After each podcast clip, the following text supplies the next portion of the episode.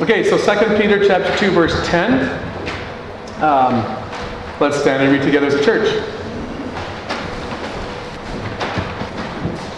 Daring and self-willed, they do not tremble when they revile angelic majesties. Whereas angels who are greater in might and power do not bring a reviling judgment against them before God. But these, like unreasoning animals, born as creatures of instinct to be captured and killed, reviling where they have no knowledge, will in the destruction of those creatures also be destroyed.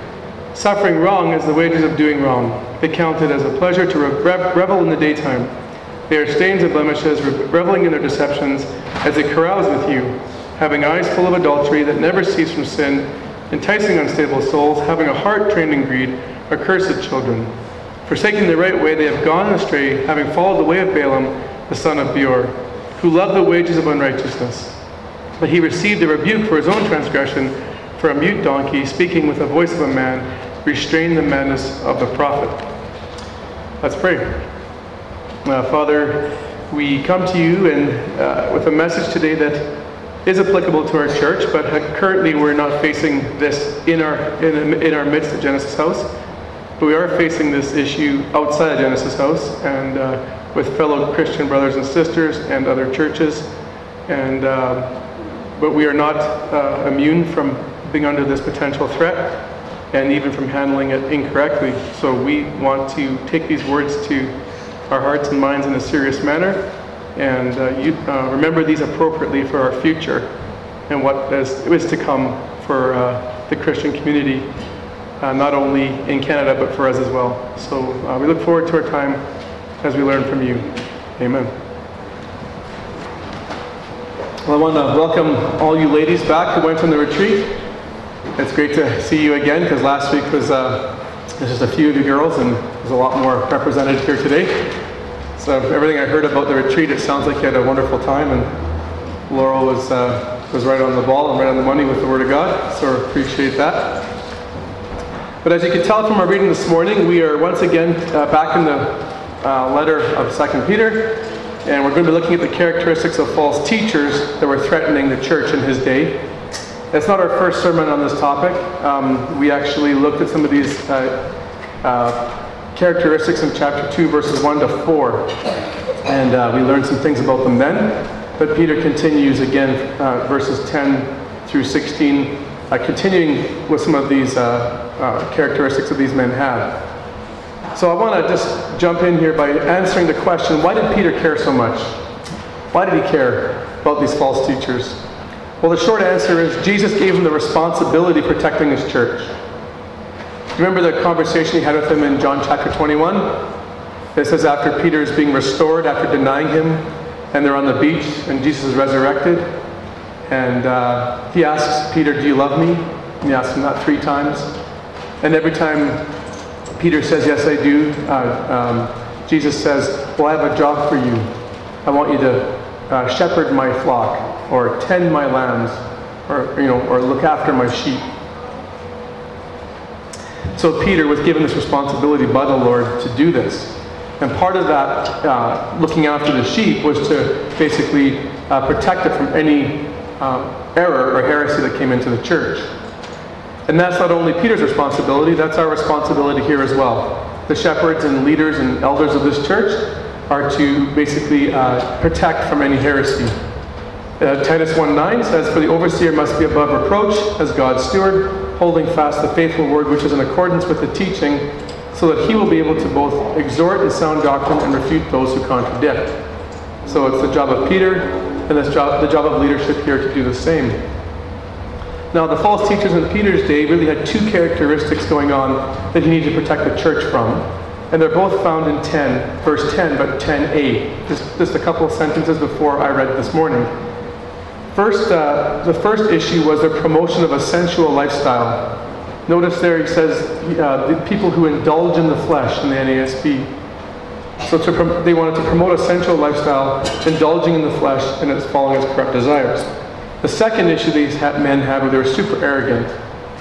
They were arrogant. They despised authority, it says in verse 10. So those are the two characteristics that mark these teachers. And Peter, in verses 10 through 16 and forward, actually starts to flesh those out. He takes the issues of indulging in the flesh and sensuality and despising authority and arrogance, and he, he, he gives, paints a big picture of what this looked like. And those are our verses today. So let's start first with their arrogance. This is in verse uh, 10b. Daring and self willed, they do not tremble when they revile angelic majesties, whereas the angels who are greater in might and power do not bring a reviling judgment against them before the Lord. Now, we first see the arrogance of these men by the definitions that are used from them. I'm going to try, I'm not actually going to try to pronounce my Greek words like Blake did, because I might get into the same trouble as he did. I don't profess to know Greek either. I thought you were speaking French for a while there. I was actually pretty good. it was really good. Um, but I don't profess to be any better at Greek than Blake. So, um, but here's what the word means. The word uh, daring means to be bold or presumptuous or audacious. So I looked up the word audacious because I'm not an English major to see what that meant. And uh, in, in the thesaurus, it was interesting. It meant to be overconfident or cheeky. So these men were overconfident and cheeky. All right, daring. The other word was self-willed, and uh, that means to be stubborn or obstinate, or one who cares about only pleasing himself. Actually, the thesaurus is great again. It actually used the word pig-headed, to be pig-headed. So these men, in their arrogance, were um, uh, audacious, overconfident, and they were pig-headed. These are the kind of guys they were. Now, we've seen this already in evidence in the letter, in chapter 2, verse 1, for the lack of regard for authority, because in 2 1, they denied the master who bought them. They denied the lordship of Jesus Christ. So we already see that arrogance. But secondly, or actually more importantly here, is uh, how Peter defines arrogance. He actually uses something different here. He actually says, They do not tremble when they revile angelic, majesty, angelic majesties, whereas angels who are greater in might and power do not bring a reviling judgment against them before the Lord. So, what in the world does this mean? Well, lots of ink has been spilt on this, and nobody knows. Nobody knows for sure what this exactly means. People have given their best answers and their best guesses, and so I'm going to present a couple, or what I think the main option is as well. But, but, but before we get into this, I want to just say clearly that Peter is speaking about the false attitude towards angels. These angelic majesties and these angels who he's speaking about are, of course, angels. These are people that they're reviling or slandering. I believe in verse 10 that he's speaking uh, the angelic majesties he's speaking about are actually the, the demonic world. They're, they're, they're slandering the demonic world, the fallen angels, whereas in verse 11, the angels he's speaking about there are good angels, God's angels, God's messengers. Now, how I come to this conclusion is actually a parallel passage used in Jude. So listen to Jude.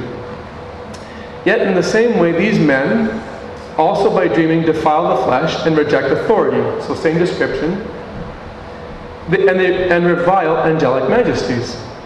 But Michael, the archangel, when he disputed with the devil and argued about the whole the body of Moses and did not dare pronounce against him a railing judgment, but said, The Lord rebuke you. But these men revile the things which they do not understand. The key here is that when he speaks about the false teachers in Jude, reviling angelic majesties, he then says that Michael, the archangel, the good angel, didn't dispute against the devil in this way. So he compares the false teachers going after the demonic world. The demonic world was linked to the devil. You see that? And he's, and he's making a comparison between angelic majesties and the devil. So these false teachers have, are so bold that they'll mock the demonic world, whereas Michael wouldn't even do that. Michael didn't even do that when it came to the devil. He let the Lord deal with the rebuking of him. So Michael didn't dare bring a judgment against them, yet these false teachers have no problem running their mouth off against the demonic world. So we bring this back to Peter now. This makes total sense. These men are somehow mocking and slandering uh, the demonic world, whereas angels, God's messengers, who are greater in power, greater in power and might to the demonic world, do not even bring a reviling judgment against them before the Lord. So, what does this still mean? Well, again, we still don't know for sure. But let me give you a quotation from a guy named Richard Bauckham, and I think he actually probably has it right. Or he's the closest of all the options out there, he's most likely right on par. He says this In their confidence, the false teachers were condescending or contemptuous of demonic powers. And when rebuked for immoral behavior and warned of the danger of falling into the power of the devil and sharing in his condemnation, they laughed at that very idea, denying the devil could even have power over them, and speaking of the powers of evil in skeptical and mocking terms, perhaps even denying their existence. That's a, I think that's a very good, a good uh, understanding of what they're probably doing here. They're mocking the, the, the demonic world as if it had any power influence in their lives or as if they'd fall into the condemnation of the devil. Like he's nothing. He he's got no power over me. So these false teachers were so arrogant and bold that they thought they were even superior and invincible to the power and influence of the demonic world. That's how arrogant they had become. Now, Peter makes very clear nothing could be farther from the truth he actually describes them in a very vivid way in verse 12. He says, But these, like unreasoning animals, be born as creatures of instinct to, the cap- to be captured and killed, reviling where they have no knowledge, will in the destruction of those creatures also be destroyed, suffering wrong as the wages of doing wrong. It's ironic that these men would have seen themselves as superior to being angels and being so wise in their understanding of the supernatural world, Yet Peter describes them here as not only having no knowledge, but being like unreasoning animals. Now, there's two characteristics of these animals that I want you to notice. He talks about animals being unreasoning, and he also talks about them being creatures of instinct. Now, when Peter makes the declaration that they're unreasoning, we all know that animals are, in fact, that. The animals are not moral beings, they don't make rational decisions. Uh, they don't think long term in terms of how their actions are going to impact others. They're not, they're not thinking in terms of cause and effect in relationships and how their decisions will ultimately affect their lives. And they have no concern for spiritual things. Now, I know this might offend some of you who are dog and horse owners, but uh, that's just the way it goes, unfortunately. We can talk about that more in dialogue. but, uh, but instead, animals operate by instinct meaning that the way in which they respond to situations in the world is based on a preset program that God has placed in their DNA. They've been given a preset program like a computer chip, and based on certain stimuli, they have automatic responses to those stimuli. But here's the key with animals and instinct is they, they go after what they want. They immediately, they, whatever their flesh wants, they go and get it. And they have no concern for relationships or cause and effect. Because these false teachers were bold and ignorant towards supernatural realities, they had no fear. The result then is they were like animals operating by instinct. They weren't thinking long term about decisions they were going to make. Life was determined by going after pleasure, indulging in the flesh. That was their key oper- their key upper operandi. They were just uh, pleasure was their number one goal. They went off of instinct, and so they would just revile and make light of supernatural realities. But Peter reminds them and reminds us that this type of thinking and behavior does not go unpunished. See, Peter picks up another comparison between animals and false teachers in verses 12 through 13. He uses strong language to define their fate. He's noticed there he says they will be captured and killed. They will be destroyed. They will suffer for the wrong they have done. So, like animals, basically their whole, basically their main purpose in life is just to serve as to live and then die, and be basically serve as food, as food source, um, and be destroyed, and have and they have no soul, so they won't, they don't sort of pass on into heaven. Um, neither will these these uh, these men. They will ultimately reach a fate of death, spiritual and physical. So that's the first issue with these men in terms of defining their despising of authority, and uh, this is reflected in their arrogance. But Peter goes on to define here what their fleshly desires look like and what they entail uh, in verses 13b through 16. And there's four characteristics that mark these men. Four characteristics. The first one is that they have no moral restraint. They have no moral restraint. Look at uh, 13 it says that they counted a pleasure to revel in the daytime. They count it as pleasure to revel in the daytime. I was thinking about this, and I think you'll agree with me. Usually, people in any culture that indulge in sins really focus their behavior more in the evening. Wouldn't you think that's fair of most cultures? I mean, if you saw someone drunk, walk, like st- uh, st- um, staggering down the road on a Friday evening at 10 o'clock downtown, you'd probably accept that as quote unquote normal behavior. It wouldn't shock you, you wouldn't think anything of it. But if you showed up to work and uh, two of your colleagues were uh, like completely sloshed at 10 o'clock in the morning on a Tuesday, you'd probably think, man, that guy's got a problem. Right?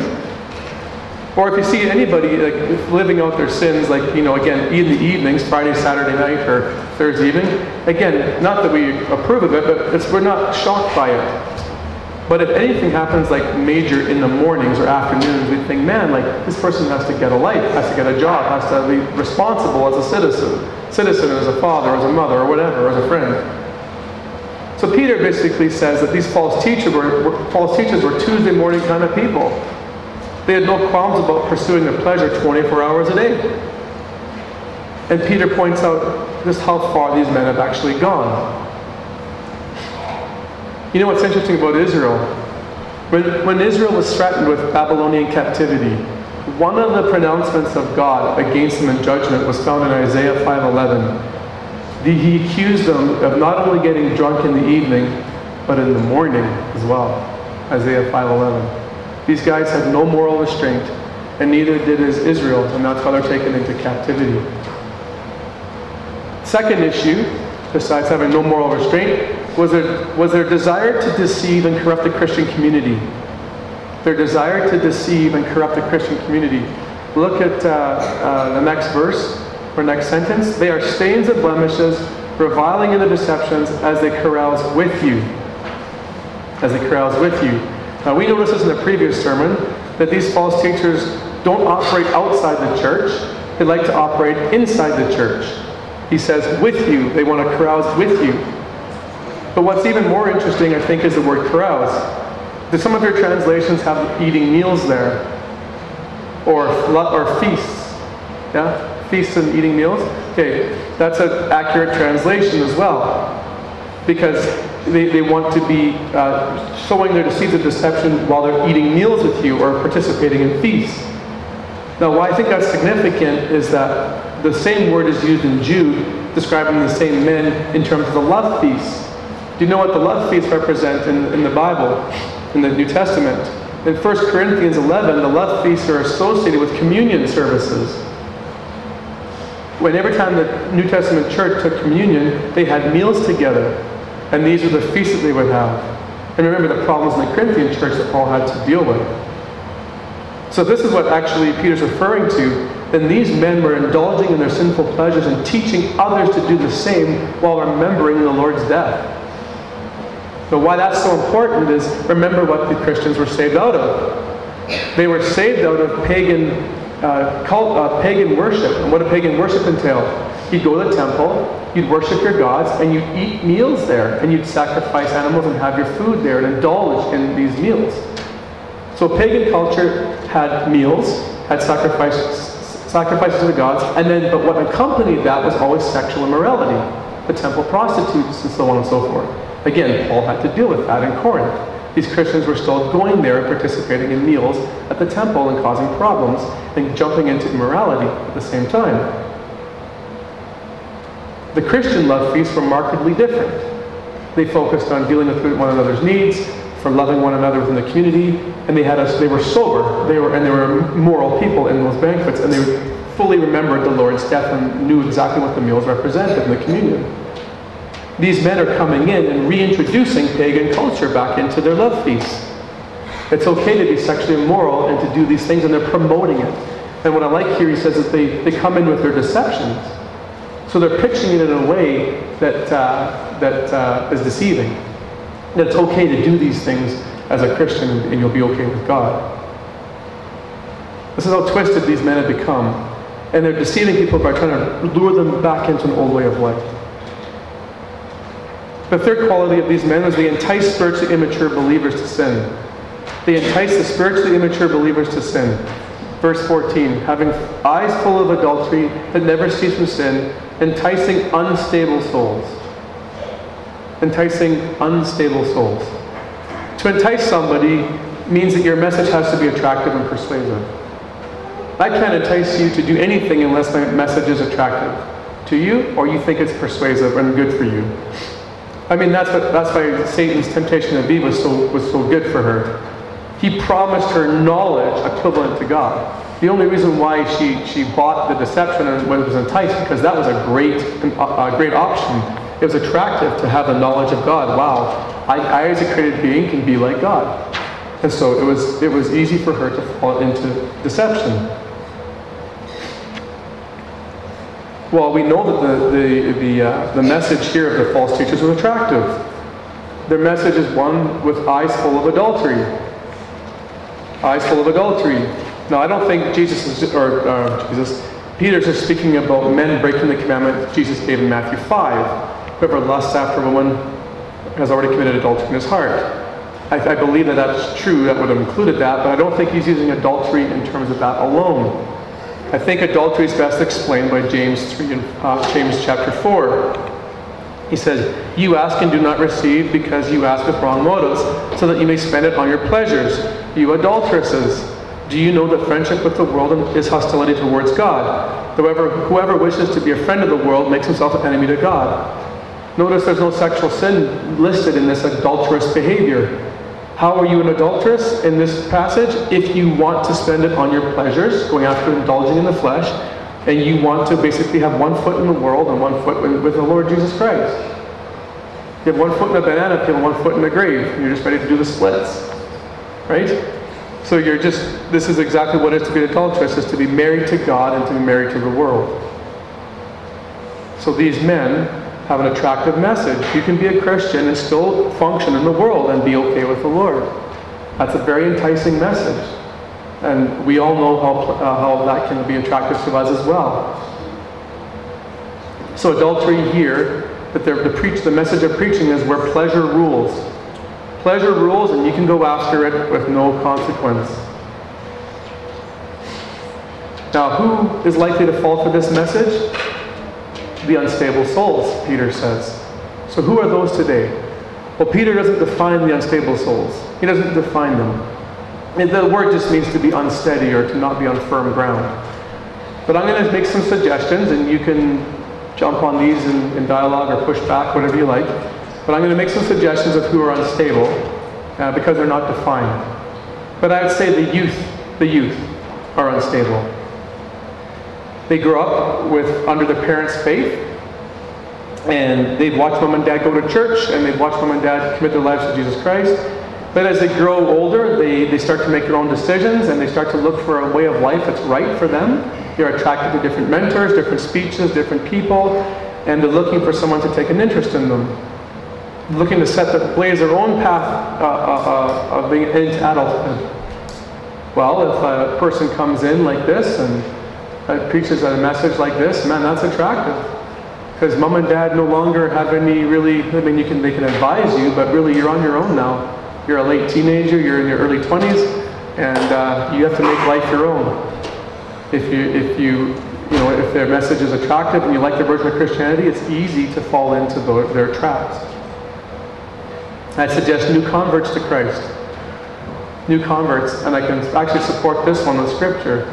You know that uh, warning when you when uh, Paul told Timothy, whenever you point an elder in the church, do not make it a new convert. Why? Because that person can easily fall into the snare of the devil. Why? A young convert gets promoted into eldership and it goes to his head. Oh, look at me, I've been a Christian for one year and the church already thinks I'm awesome. And I can lead this congregation. Next thing you know, you, you fall into all sorts of crazy uh, temptations and all sorts of crazy ideas about who you are and, and what you can do and all this type of stuff. So, eldership, you cannot be a new convert to Jesus Christ. There has to be a track record of proven faithfulness. Well, a new convert is easy then to be uh, influenced.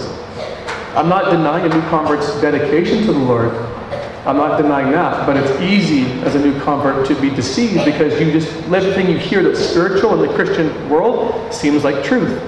And so you need good teaching and good people around you and, and a solid understanding of the Bible to, to be able to work through these things. The third category I'd give is the believers, people who've been Christians for a long time, but have made no personal investment to grow in the Lord.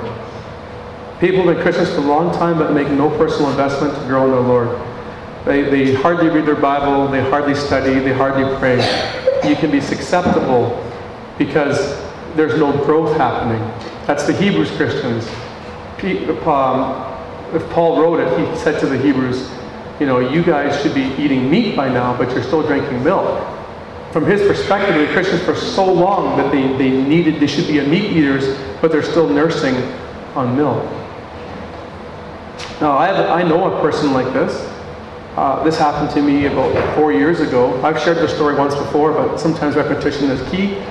Um, a person I knew well that, I w- that was in my life uh, who had a genuine faith. Like I never saw this woman waver in any way in terms of like maybe her commitments to Jesus Christ. She, she was a, a strong evangelist too at work and different things. One day she was excited about a new teacher she discovered through her brother. She phones me and goes, Andrew, I found this amazing teacher and I've been listening to him regularly. And I said, who is it? She goes, Joel Osteen. And I said, uh, I won't mention her name. because some of you know her. I said, uh, actually, that's not a good idea. And I walked through the teaching. Now, here's what's interesting about her. She's, she's committed evangelist, but she wasn't much of a Bible scholar, and she didn't really ever spend time in those ways. She just sort of had a basic faith and, and just was really committed to that basic faith. She was, in, because Joel is so smooth and deceiving and enticing, she had no idea that he was speaking, speaking heresy. Now, kudos to her, and, and this shows her maturity, though, is that she, with my uh, my uh, my words of encouragement to her and my warnings to her, she actually walked away from them completely. She says, "Thank you for telling me," and she ditched them. But here's the thing: if I wasn't in her life, or someone else that was a, a more, more mature Christian, she would have fallen prey to him, and who knows where she'd be at today in terms of believing things and then teaching others the same, uh, the same principles. All right. So what's the fourth category? The final category for these men. We pick this up here uh, at the end of the verse in 14. It says they have a, having a heart trained in greed. So these men, their purpose behind their ministry is purely monetary. Their purpose is purely monetary. Let's read the entire account. Um, because, um, well, actually, I won't read it, yet, read it yet. But that's their, their motivation is a heart trained in greed. You know what the word for trained is? It's a very interesting word. In Greek, it's the word we get the word gymnasium from. So when we go to the gymnasium to, for school at, uh, in grade five or six or three, whatever, to do the sports, that's the word trained. Or if we go to the gym, that's the word trained. So it's a word used to describe an athlete who exercises or trains themselves for a sport, which of course we know takes discipline, dedication, and time. Well, this is the term that Peter applies to these false teachers. So if they're trained in greed, that means that they've actually thought these things out. They've had to put time and dedication and discipline into how they're going to get money and how they're going to be deceiving and how they're going to come up with their Ponzi schemes and all sorts of things like that. So this is not haphazard. These men have put time and energy. It's not a fleeting thought. They're thinking about how can we make money off of these people. They're trained. They're, they go to the gym for this type of thing. So, Peter uses an example, an Old Testament example. He says in verse 15, Forsaking the right way, they've gone astray, having followed the way of Balaam, the son of Beor, who loved the wages of unrighteousness. But he received the rebuke from his own transgression, for a mute donkey, speaking with the voice of a man, restrained the madness of the prophet. Uh, Balaam appears in the scene as the Israelites were camped on the plains of Moab as they're about to enter the promised land. Uh, the Moabite king Balak knew of Israel's reputation and how they destroyed his neighboring kings. So Balak, who's the king of Moab, hires Balaam to curse Israel so they won't succeed in taking him out. But here's what's important, church. Balaam was known as a true prophet. He wasn't known as a false prophet. He was known as a true prophet. In verse 6 of Numbers chapter 22, he says this For I know that, this is Balak speaking, for I know that he whom you bless is blessed, and he, he whom you curse is cursed. So remember the mark of a true prophet 100% of the time things have to come true? He says, I know that you have a reputation that when you bless someone, it comes true, and when you curse someone, it comes true. And God actually speaks to him and, and, and communicates with this guy repeatedly through these chapters, Numbers 22 through 24. And, and so this guy had a legitimate ministry. A legitimate ministry. But Numbers 22, verse 7, the king sent elders to Balaam with fees to hire him. And you know the rest of the story. Balaam heads off to Moab, but along the way, something dramatic happens. A donkey ride, that he's riding gets stopped in his tracks by the angel of the Lord. And those of you in men's Bible study know who that is. At least you think we do. Uh, um, so the donkey tries to turn around after seeing the angel of the Lord, and Balaam beats the donkey to get him to go forward. And the donkey speaks to him. And then Balaam, and then Balaam finally has his eyes open, and he sees the angel of the Lord and understands why the donkey was stopped in his tracks. And then he realizes his sin. He realizes his sin because he's heading to Moab to uh, to uh, go and um, talk to the king, and he's not like retreating from this, and and uh, and uh, the Lord's trying to stop him from going to Moab. So if God had not intervened on Israel's behalf, Balaam would have willfully sinned for his own material profit. And he's saying, this is what the teachers are like. This is what Peter's saying the false teachers are like. These men, these men will willfully sin for material profit. So what are we to learn from this today? Well,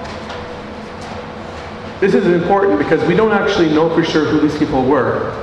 Notice that Peter never defines these men. Like, he doesn't give them a title like uh, they, they're the prosperity gospel people or they're the Mormons. He doesn't say title. I think that's important because if, if he did give them titles, then you and I would probably close our ears when we heard other false teachers because we're like, oh, they're not the people of Peter's day, so we don't have to worry about that. But the Bible never labels the people's heresy in terms of a category.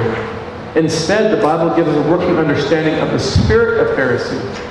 Understand the difference? He never labels the heresy, he helps you understand the spirit of heresy. So that when you hear false teachers today, they can incorporate some of these different things uh, in, in their teaching. You don't have to line up exactly with these men, but if you have if you share commonalities with these men, then you know you're in danger listening to them and, and they're in dangerous ground, and you remove them from your church and from your listening ears. So I want to give you the portrait of a false teacher based on the spirit of heresy that people can inherit today. This is, this is the truth about some of the guys you'll encounter today. One, uh, they will mock supernatural realities. They will mock supernatural realities. If Bauckham is right, and I, I think he probably is, it means that they, they, they basically slander and laugh at the idea that the devil and his demon, demonic world have any power and influence in this world over any part of your life. You minimize the devil and his effect. And uh, you basically think, oh, I'm superior to him. There is no such thing as a devil anyway. Right? It's to, to mock that he could have any influence or power in someone's life. Another area um, is that they contaminate the flock of God. They contaminate the flock of God. We saw that already. They want to carouse with you. They love to be amongst God's people. They use deception and they entice. That's the way they try to infiltrate the church. And it's always uh, some kind of self indulgence and pleasure. It, it, could be power, it could be greed, it could be fame, it could be uh, sexual morality, it could be anything. It, it, doesn't have to just be sexual things. But it's just anything that the flesh wants, you go after it, and God doesn't care about that. He'll never judge you for those things. Which makes sense. If you don't believe in the, super, the power of the demonic and those things, you're going to already uh, sway that way anyway. Another portion of a false teacher is their primary concern is their monetary gain. They have no care for your spiritual concern for your growth. They have, they have no care for that. All they care about is that you, they get rich off of you. Second lesson, I think it's an important one. I could probably just end the sermon there, but I thought this is this one that stood out for me. I don't know if it stood out for you. But if a believer stays in a state of spiritual immaturity, they can easily fall prey to false teaching. Right? Having eyes full of adultery that never cease from sin, they entice unstable souls. And if I have the categories right, you know, and there might be more, but if I'm onto something with youth and new converts and people who aren't growing even they've been Christians a long time, then this is an important lesson. Because false teaching can easily creep in, hence the issue with my friend who couldn't recognize uh, false teaching when she heard it. So may this be an encouragement to you to, uh, to continue to pursue through reading your scriptures, through prayer, uh, listening to uh, wise teachers who you trust, um, who have a proven track record, track record of strong Christian maturity, just to continue to grow in your faith. Never, never stop growing and pursuing the Lord.